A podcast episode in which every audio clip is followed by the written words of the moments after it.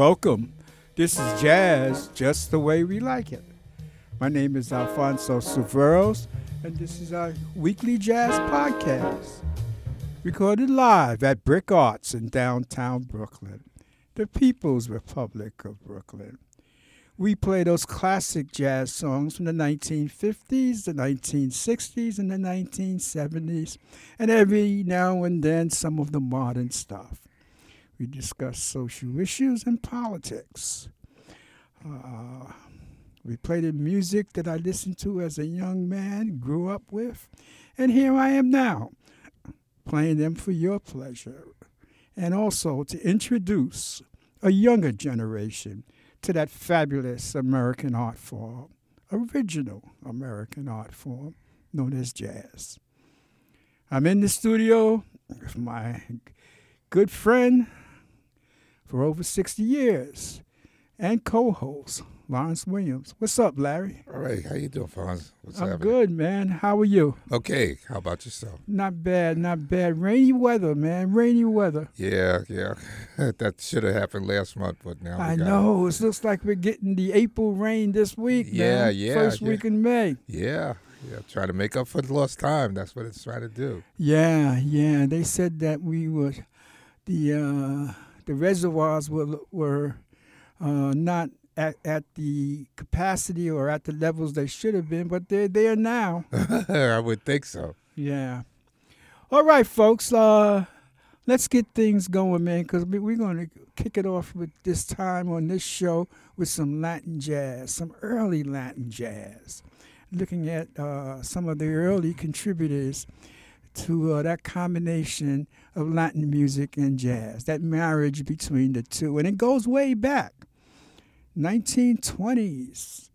Even in New Orleans, where jazz was emerging, there was that marriage between the two. But before we get into the Latin jazz, uh, we always start the show off with a song, a poem, something that deals with the issue of social justice. And here's a piece uh, that goes along with today's theme of Latin jazz, a piece by Roberta Flack called Angelitos Negros. And it's a song about a person asking the painters, how come they never paint black angels? How come there's never black angels in the churches? Uh, Angelitos Negros. And in the middle of this, it's a combination. Not only is it a song by Roberta Flack, but there's a poem within it by Nikki Giovanni. So, folks, uh, sit back and enjoy this piece. Why do you always paint white virgins? Don't you know there are beautiful black angels in heaven also?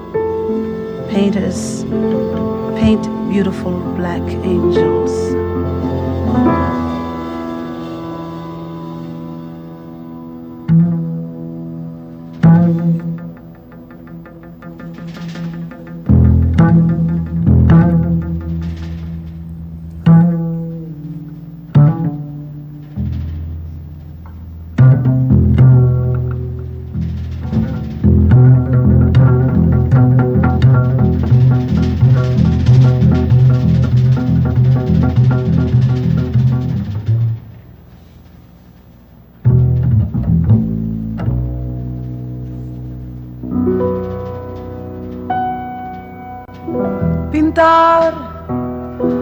En mi con el pincel extranjero. Pintor que sigues el rumbo de tantos pintores viejos.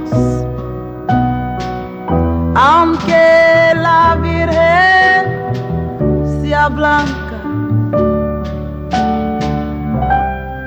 píntame anhelitos negros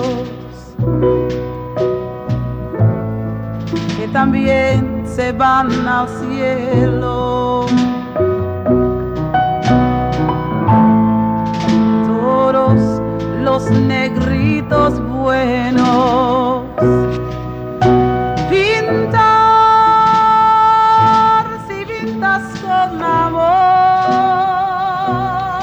I used to wonder who I'd be.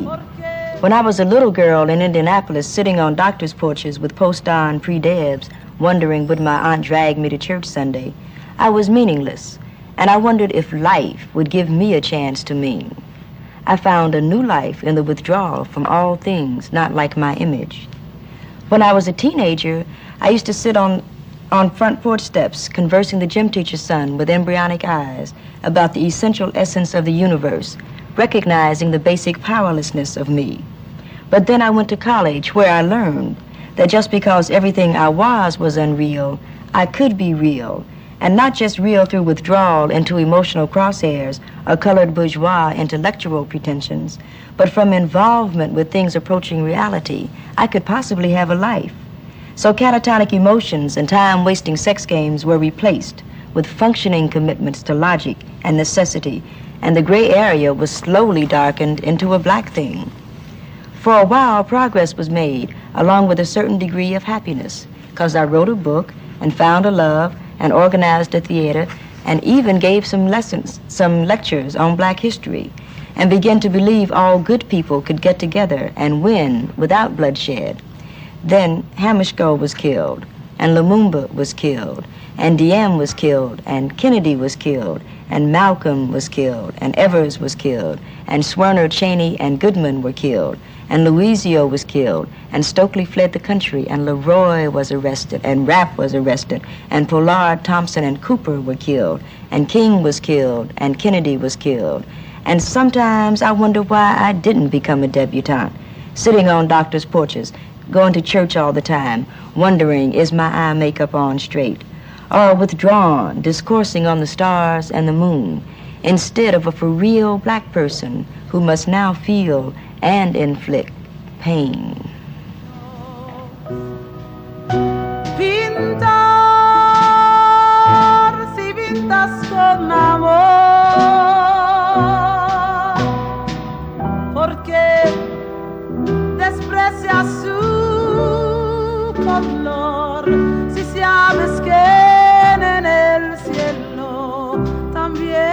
los quiere Dios. Pintar de santos de alcoba. Si tienes alma en el cuerpo, porque al pintor en tus cuadros te olvidaste de los negros. Siempre que pintas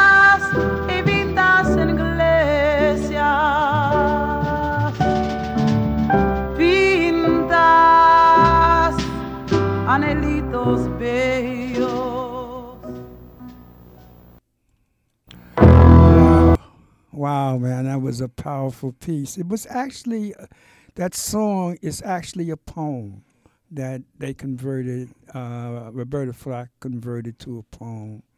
I mean, a song that was, and with Nikki Giovanni, with one of her poems reciting in the middle of this. How'd you like that piece, Larry? Man, that was something else. Uh, um, the fact that uh, the clarity uh, that Roberta has, her voice is also uh, Oh, a yeah. beautiful voice, and the fact that she's able to articulate or uh, a Spanish uh, language that is not, you know, not, not our primary language is really great.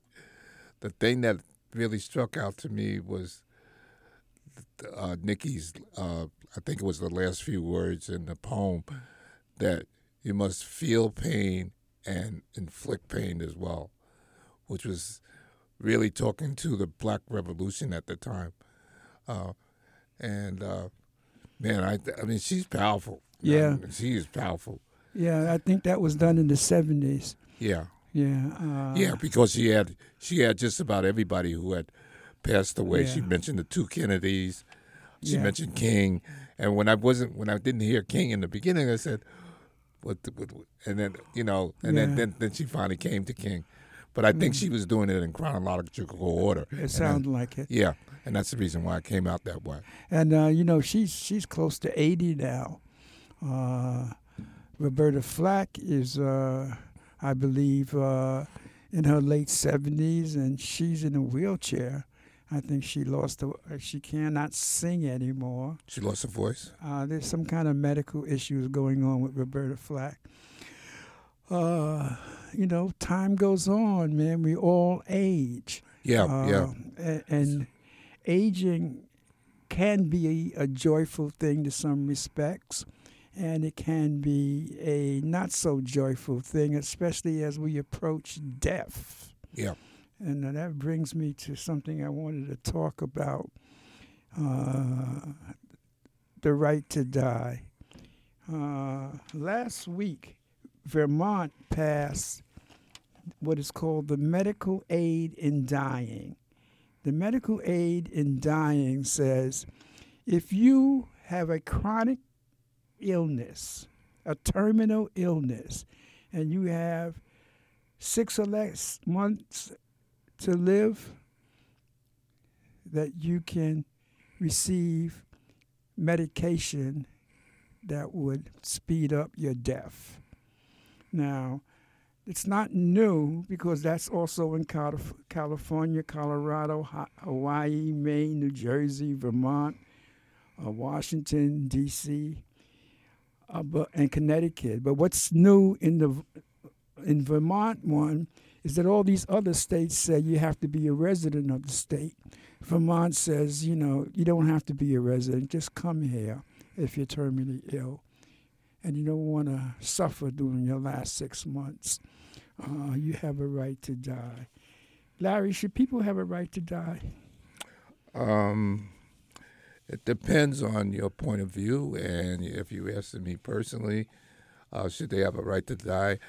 I would say they would have a right to die, but I would have a problem with it myself because of the way that I was brought up, and that is because of you know the religious point of view. I was taught uh, from childhood that uh, God is the only one in quotation, uh, the one that uh, can can take us out of here. But I believe, you know, that um, it is a it is a it, it is your right to uh, take yourself out if you want, but you know, it's not something that I would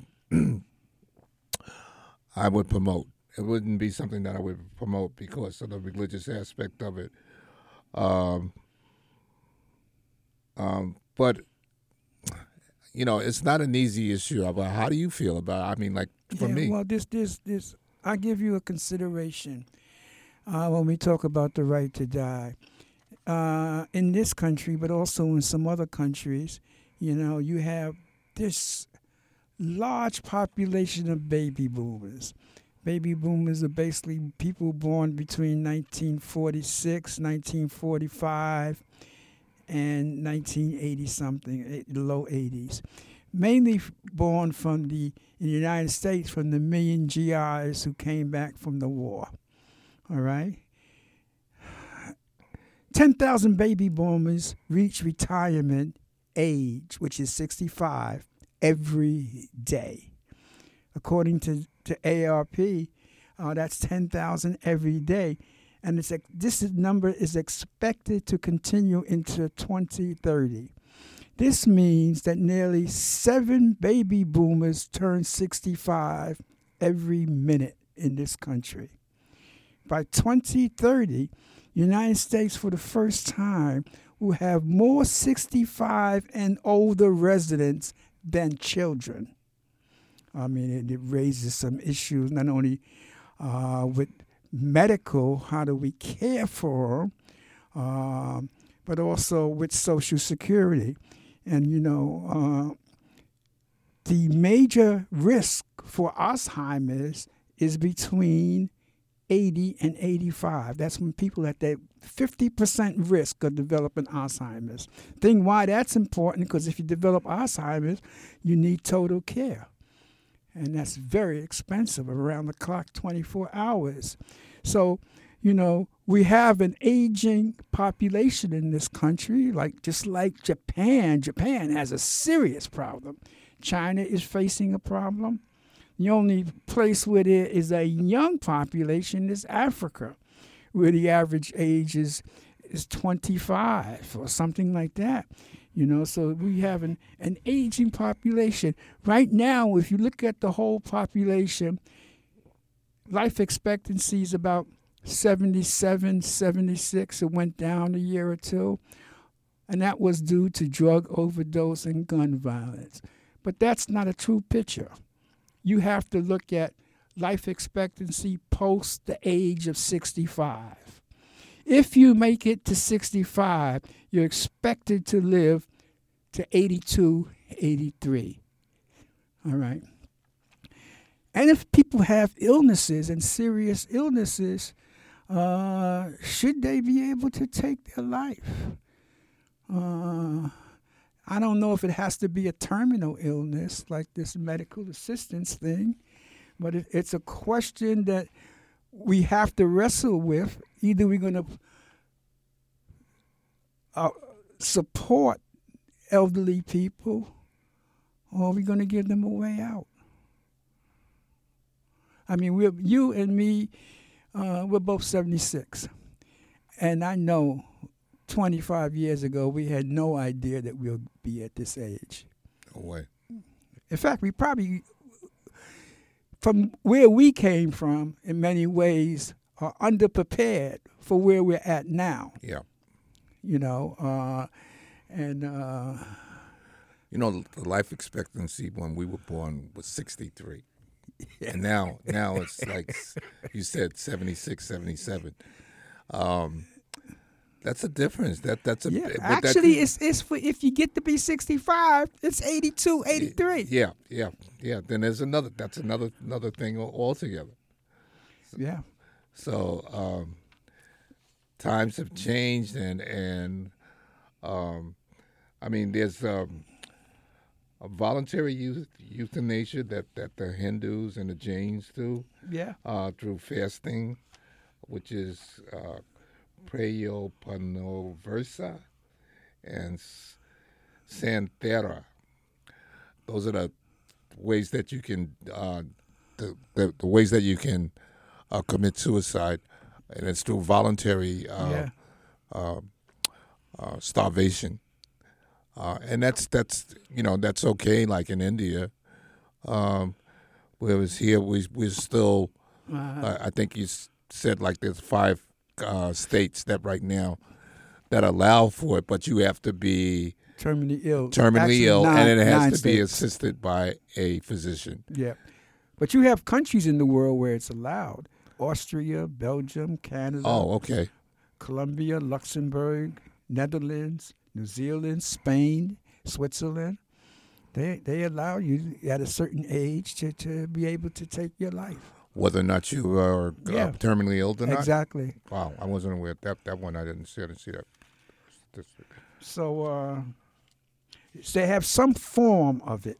Yeah, uh, it's it's an issue, man. It's it's an issue. I I know when you're young, it's not an issue. You don't even want to. You don't even pay it no mind. you don't even want to deal with. it. I mean, Yeah. you know, You know, because I was just listening to a the Surgeon General that was talking about the mental health crisis of loneliness. And uh, if we're looking at loneliness with people in their 20s, you times it by 10 with people in their 70s, where there's less and less social connection, and many of them don't even have the social connection of the internet. So, you know, uh, it's it's not a pretty picture, man. They don't, you know. I, I remember reading once where they said you can measure a society by how well it cares for its young and its elderly, uh, and there's a there's a lot of room for improvement here. yeah. All right, that's that's uh, an ongoing crisis, man, and and you know I, I look at myself and say, okay, if I live ten years from now at 86, what will be the quality of my life at 86? Will I still be have the capacity to do podcasts or do some of the things I like to do? If I can't do these things, then what will I do? What will I do in between meals and doctor visits? Probably. That's a big question. That that is a big question. Yeah, That's probably not much. No, it's probably not. I'm. You have. I look at people in my neighborhood who I've uh, seen like 20 years ago when I first came into the neighborhood, and how they're walking or not walking, or they have uh, uh, walkers or Yeah. Um, canes in order to get around. Uh, quite a, um, not quite a few, but a few of them have passed away already, um, and they were like in their seventies when they did. So, um, I mean, it's it's something that I look at. I look at uh, because of the fact that of how things are changing uh, with my body, and uh, I'm curious if I do live t- another ten years, what is it going to be like? I try to, you know, I Yeah. walk, and it's getting, you know, it's a little bit more difficult to do the walking that I used to not even think twice about. I Um, know. I forced myself to do it, and you know, another five five years from now, I don't know whether or not I want to be And, able to and we that. were runners. yeah, yeah, we were runners. Imagine if we didn't run all those years. Yeah. Oh man, forget about it. Forget Yeah. Wow. All right, folks. Let's let's let's get on a very uh, uh, happier note. Yeah. Let's start listening to some music. You know, we're gonna do a little thing with Latin jazz, man. We're gonna go back to some of the early Latin jazz artists. And when you talk about Latin jazz in this country, it begins with Machito. Uh, Machito was born in 1909. Unfortunately, he passed away in 1984. He was a Latin jazz musician uh, who really helped define Afro Cuban jazz. He was uh, one of the fathers of salsa, the main man in Latin jazz in this country. He had an effect on uh, Dizzy Gillespie, Charlie Parker, many jazz musicians. Lived in East Harlem. There's a street named after him, uh, Machito. And here's a piece by Machito and his Afro Cuban Orchestra called Mambo Inn, in which he recorded in 1957. Mambo Inn, Machito.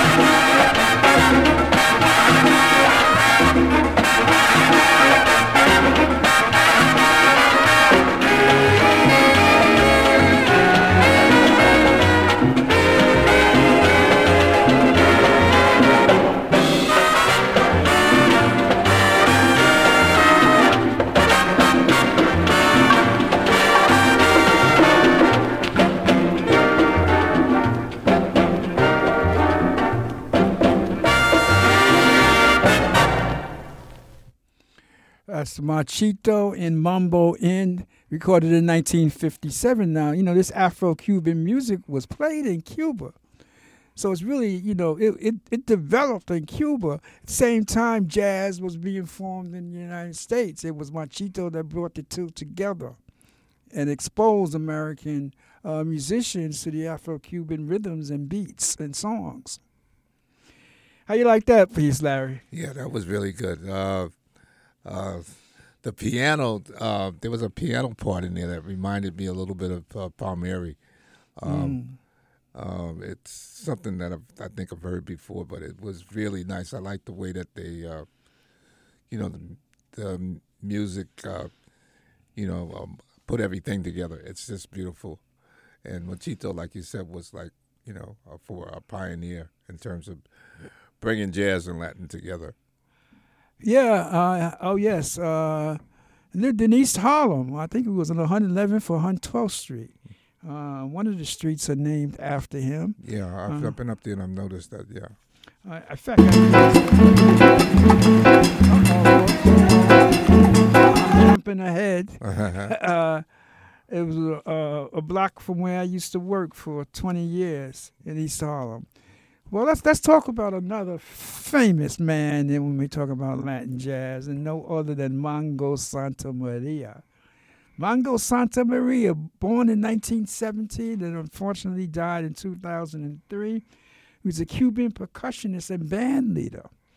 Uh, spent most of his career in the United States. He's primarily a conga player. Um, in the 60s, he had a lot of hits under the Boogaloo dance crave of the 1960s. His biggest hit was the Herbie Hancock song Watermelon Man, which was inducted into the Grammy Hall of Fame in 1998. He recorded a lot of salsa, Latin jazz albums. In 1950, 50, Santa Maria moved to New York City, where he became part of Tito Puente, became the conga player. In 1957, he joined Cal Tjader, and in 1959, he recorded Afro Blue, which is now a jazz standard, and it was also played by John Coltrane. So here is uh, Mongo Santa Maria Afro Blue, and he's recording this at the Village Gate. Sit back, folks, and enjoy this piece.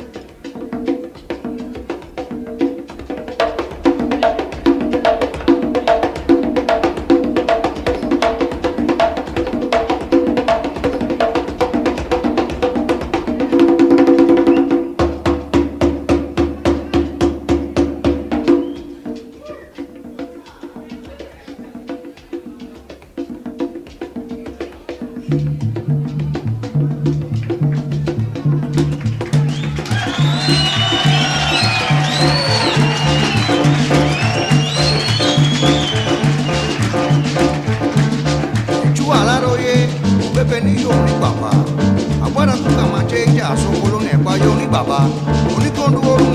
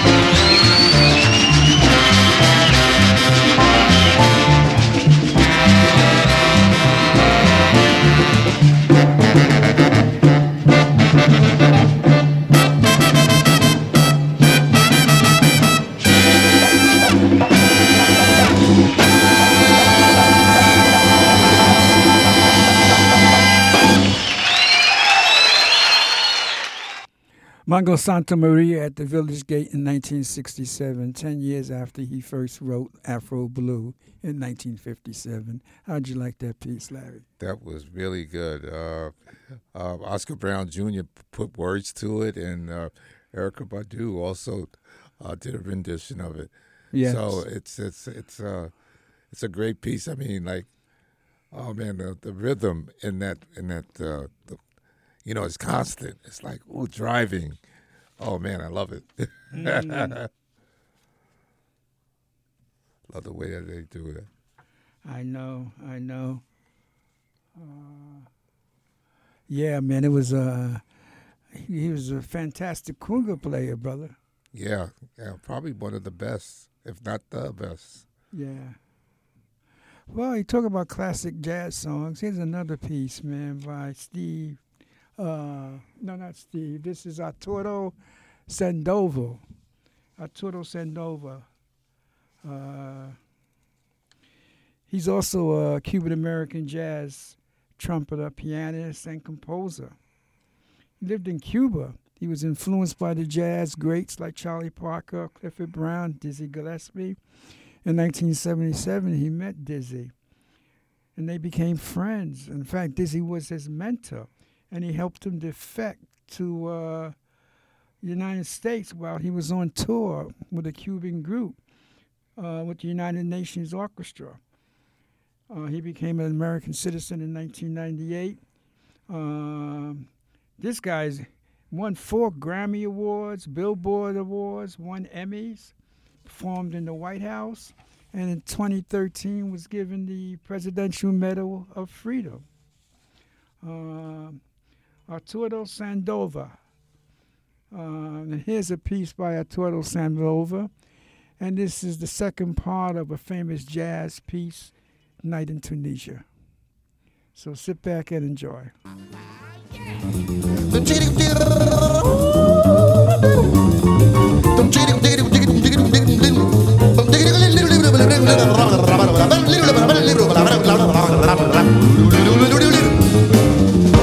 gede-gede gede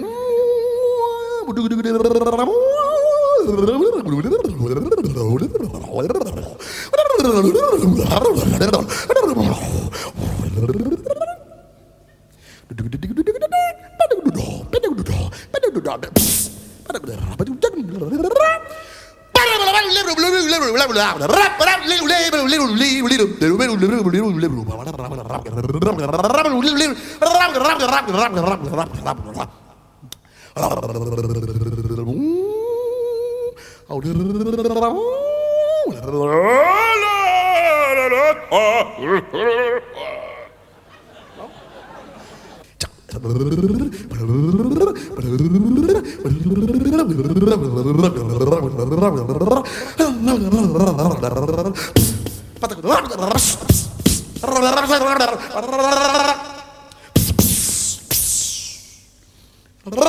Boom.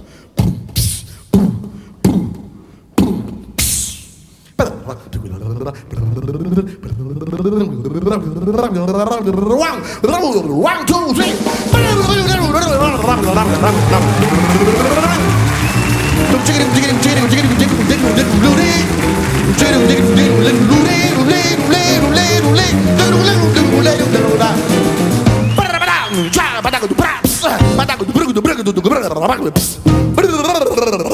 Boom,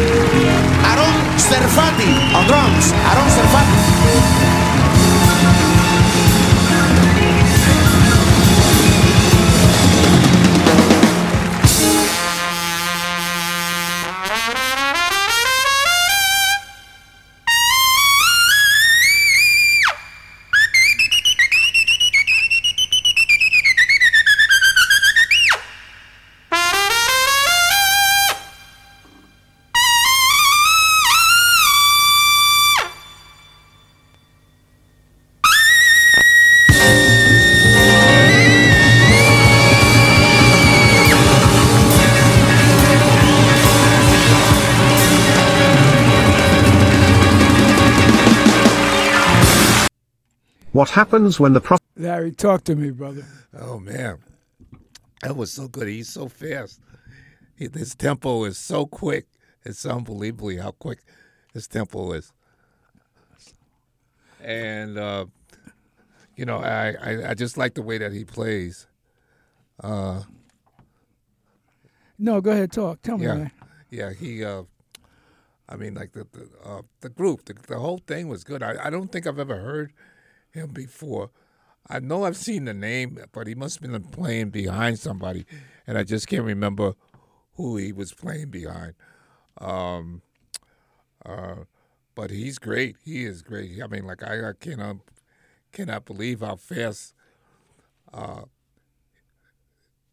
he he is with the notes as well as with the voice. Is he the fastest trumpet player you ever seen? I think he's probably the fastest one I've ever seen. I've never seen anybody uh, were able to put that many notes in such a short time, and it's just not just notes.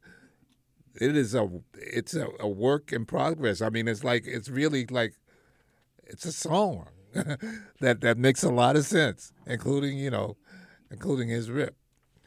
He was really doing a great great thing there. I really enjoyed that. Pretty good uh, group behind him too. Oh yeah, yeah. The guys that were behind him, they were like playing to him, and he, he would, uh, they would, he would say something, and then they would uh, try to answer, or they would answer back. Yeah, that what do they call it? Uh, call and re- Yeah, and something. I forget what it's. yeah, yeah, Yeah, well, that's what was happening right with that. I know, man, man. Yeah, so it was. I mean, it was really good. I was. I I didn't know that. Um, you know, I've I've seen the name on the albums, and I'm not quite sure where. But he is. He's really tremendous. He's really something else. Yeah, man. Uh, he's a well recognized trumpet, Afro Cuban man. Yeah, Afro Cuban produced some folks. Yeah, yeah. Uh, well, here's uh, one more, folks. Steve Oquendo, who's from the Bronx. And this is a piece that he did not too long ago at Hostos Community College, where I used to teach. Uh, featuring Candido Camero. Now, Candido Camero is simply known as Candido, K C A N D I D O, was a Cuban uh, conga player, bongo and conga player. He's considered one of the pioneers in Afro Cuban jazz, an innovator. And this was done a few years before he passed away. I think this was done in 2016. I believe he passed away in 2020. And this is a part of his performance. And he must be in his 80s at this performance, man. And they wheeled him in in a wheelchair, man. My man can still play the congas, man. And he's playing with uh, Steve Oquendo and his Latin Jazz Orchestra. So, folks, man, sit down and listen to this amazing, amazing music.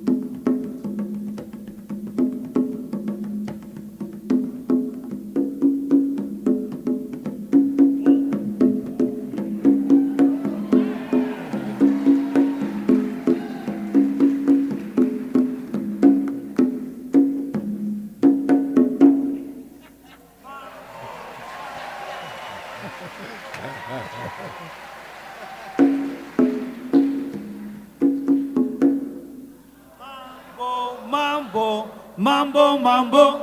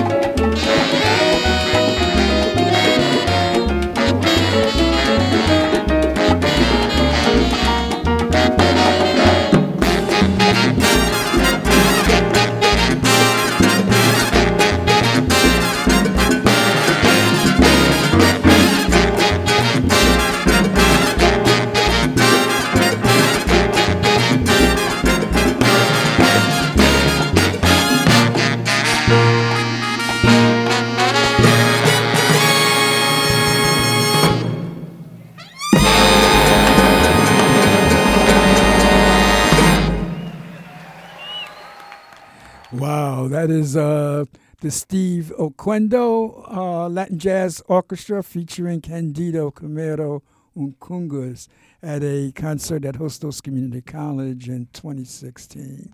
Larry, I know you like that piece. Yeah, that was beautiful.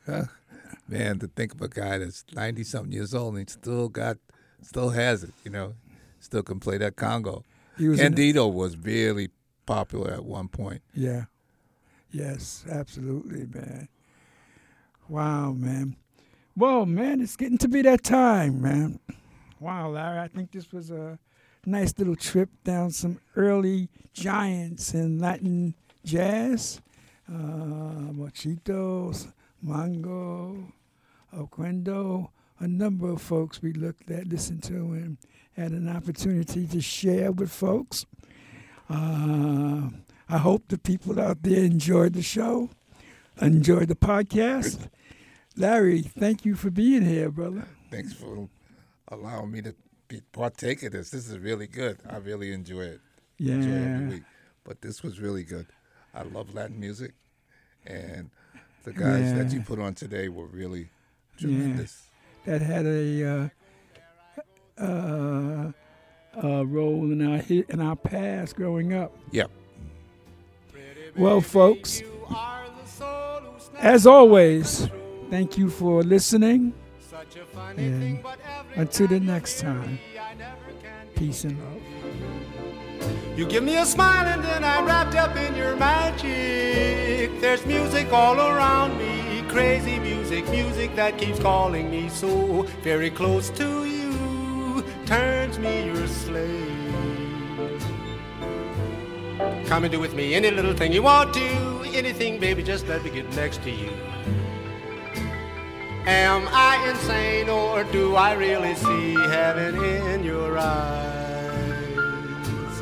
Bright as stars that shine up above you in the clear blue skies. How I worry about you, just can't live my life without you, baby. Come here, don't have no fear. Oh, is there a wonder why I'm really feeling in the mood for love?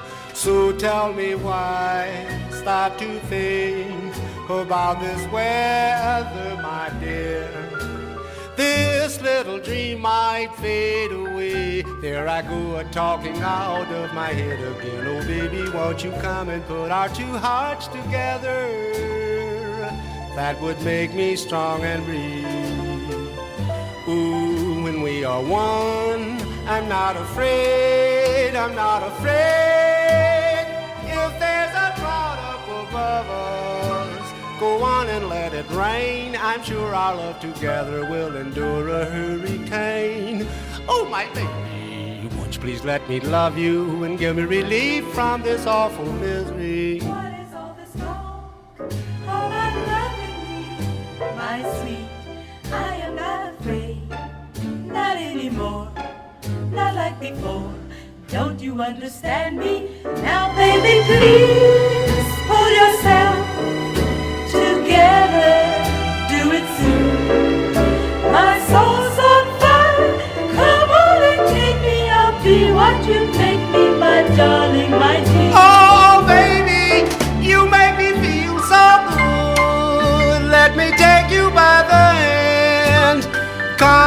Come, let us visit out there in that new promised land. Maybe there we can find a good place to use a loving state of mind. I'm so tired of being without and never knowing what love's about. James Woody, you can come on in, man, and you can blow now if you want to. We're through.